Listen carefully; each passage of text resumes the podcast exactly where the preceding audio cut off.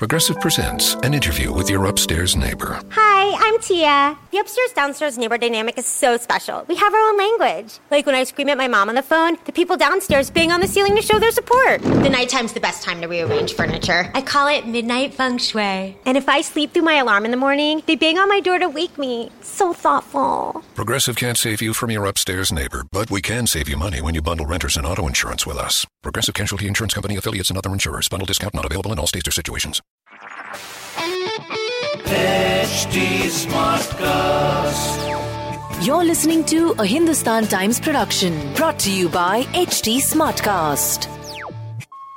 Hi, and welcome back. This is part two of my conversation with Luc Leruth, co author with Jean Drèze of a novel, Rumble in a Village, which manages to touch on colonialism, social change, gender violence, and caste discrimination without making life in the village of Palanpur in UP sound too hopeless or dire.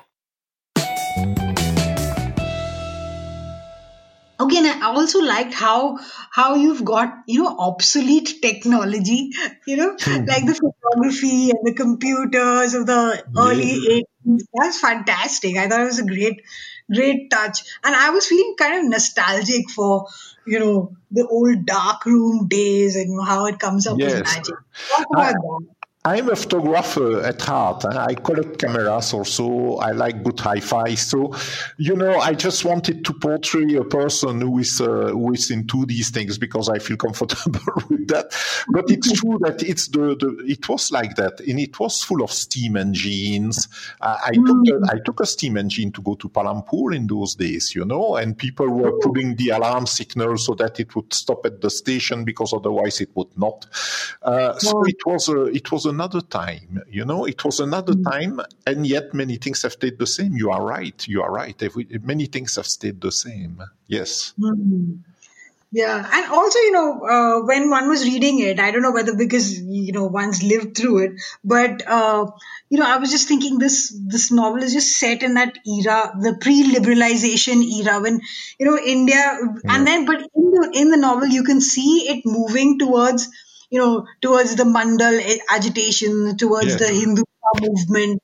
It's uh, with, with that uh, bull Ashish and that religious procession through the village, you know, and I think yes, we worked on that one quite a bit with the with the with the bull that reveals the truth, of course, and uh, but, but of course the truth. What truth? Because everybody knew it was uh, it was that uh, cop that had done it. Everybody Yes. knew. So in a sense, the big discovery by uh, by Anil is is a is a fake one, but uh, at the same time, you know, it was an opportunity to remind. To remind people that there are such events in uh, in Palanpur. We have nice pictures actually of uh, sadhus, you know, visiting the visiting the village, and so these things happen, and they, they offer some kind of joy and and and, uh, and an opportunity of also for people to mix more than what they would normally do. Okay. Okay. And uh, uh, and that that photograph at the end of all these people who are now old, Yeah. uh, you know, when was that taken? Uh, you, you want a precise date? About six months ago, I, I can't tell you the date. About six months ago, um, actually, this is an interesting thing. Uh, you, you see, all the characters in the in the novel have been blurred. Eh? It's based on things in Palanpur, but we have blurred everything. The, maybe one exception is Kishan Lal, um, who is a very nice guy in the book, and he also takes Anil for a ride by buying his property. Actually, he, he makes Anil pay for the work that he does on the property that he buys from him, which is quite an, an amazing trick. But but um, we we talked to Kishan Lal before before using his name, and, and he agreed. He thought that uh, he was a nice guy in the book, and he was happy. And he offered uh, that we make a picture of the people who were linked to the uh, to that time. And of course, the names, you know, there are many names that you see quite often in families, in uh, households Yes. there. So, but the names don't, it's uh, more Kishan Lal, and even he has been sort of uh, changed in the novel for the needs of the novel, of course. So that's it. Yeah. He, he offered, he offered, he asked uh, to be, that we, we send a picture. Oh, okay. So I, I and uh, there's some mention I think in the epilogue about uh, translating it into Hindi. Is that going to happen? That's a good question. Uh, it's in the plans, so I don't know whether it will go on. But as far as I know, I have not heard that it's not going on. So, in principle, it's uh, happening. We would like to do one day. The dream is to do a book launch in Palanpur.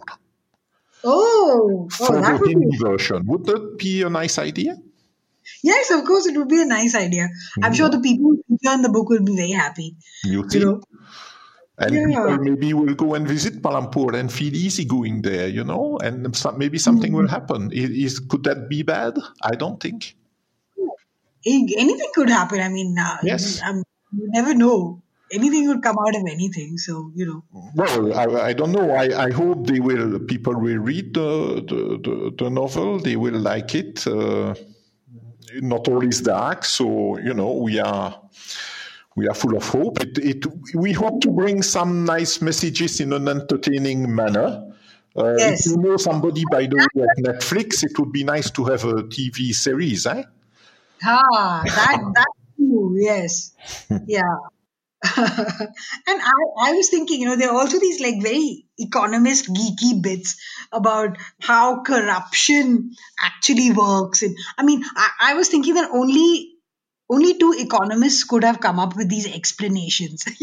you know, uh, yeah, and and and follow the money and and uh, track the debt and all these things. Yeah, yes, um, yeah, it's possible it's possible. Well, we have to have a comparative advantage somewhere. So we economists, and, and some economists have uh, imagination. I hope we demonstrated that.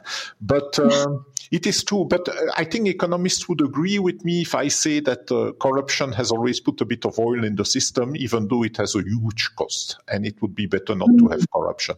But corruption was there in Palanpur long ago, and it's still there today. And it works the way we describe it. Uh, actually, there are one or two other ways of uh, being corrupt that we did not include in the book, but I think what is there is enough to give an idea.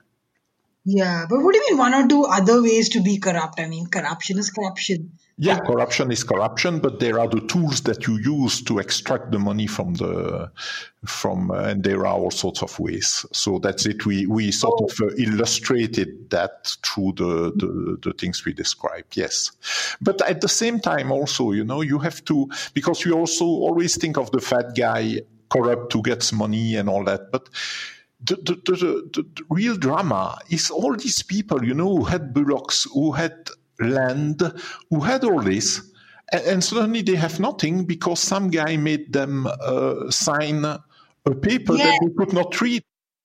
Yeah, and you know that was the the bit about how people fall into debt and you know that's another uh, uh, another explanation that I yeah. thought that you know somebody who's a lay, lay person and not an economist would not be able to explain it would not explain it in that way Good. That's good if we explain that. One of the reasons is also that, you know, there is a struggle every day to live, really. Mm.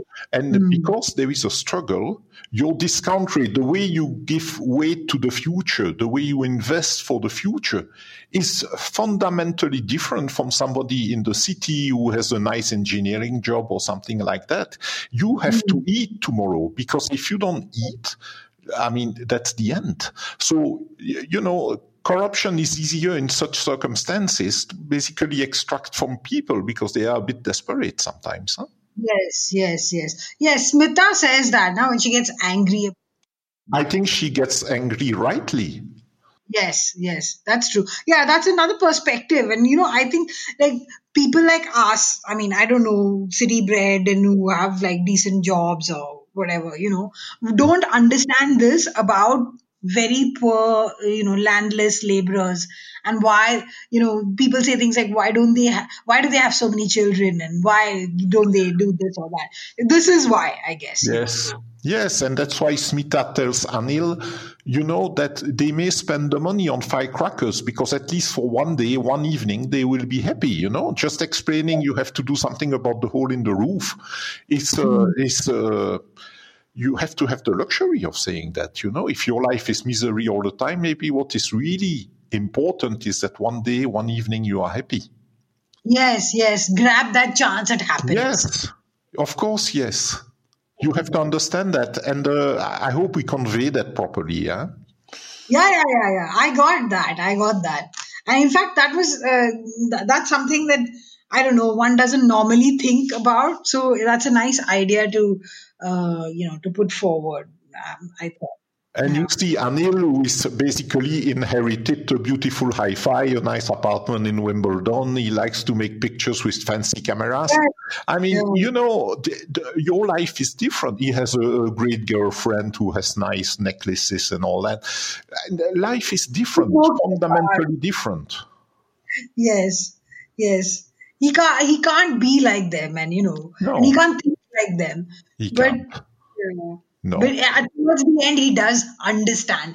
I I thought that you know, I thought that Yes. he, he too is an um, he's he's a nice guy. He's not he's not like those other chaps who are you know like his ancestors who are out to No, he's a nice guy. That's true. A bit, but uh, quite innocent in a, in a way. Yeah? He, qu- quite unaware. He's bumbling around, and that's it. But even at the end, when he receives the letter from uh, from these uh, these two Dalits, huh? Um, Yeah. he learns there that even what he thought was true was not necessarily true all the way. Yeah? So th- there is a uh, for him, I think uh, it was good. That's why he's not a catalyst. He was more changed by the village probably than he changed the village, and I think that's that's true.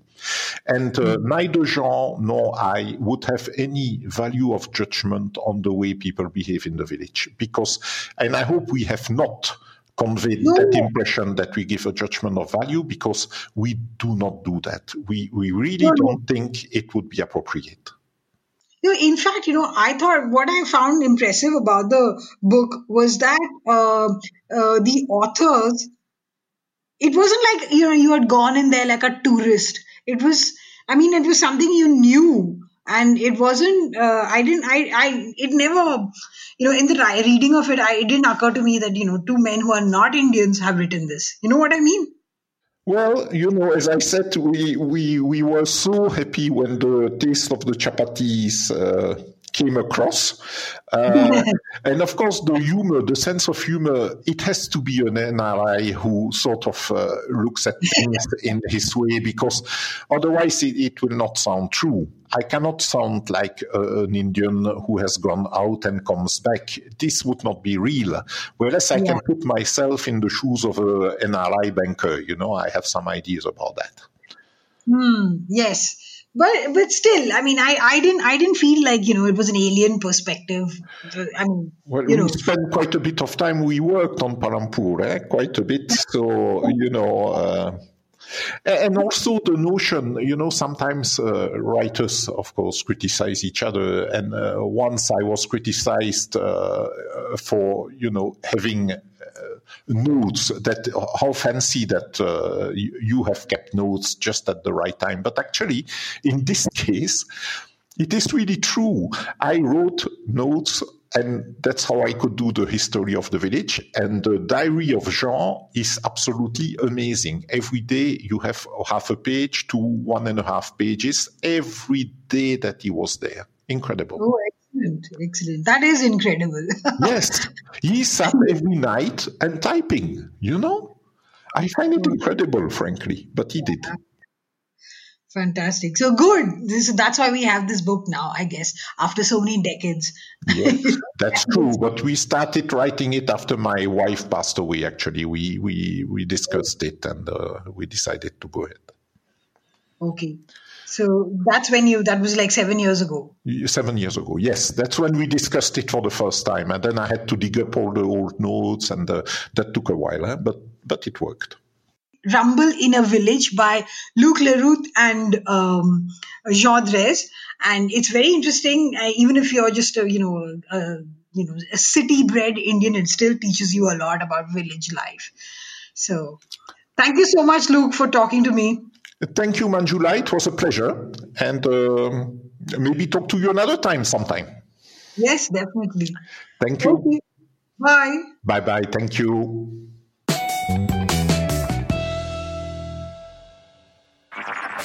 This was a Hindustan Times production brought to you by HT Smartcast.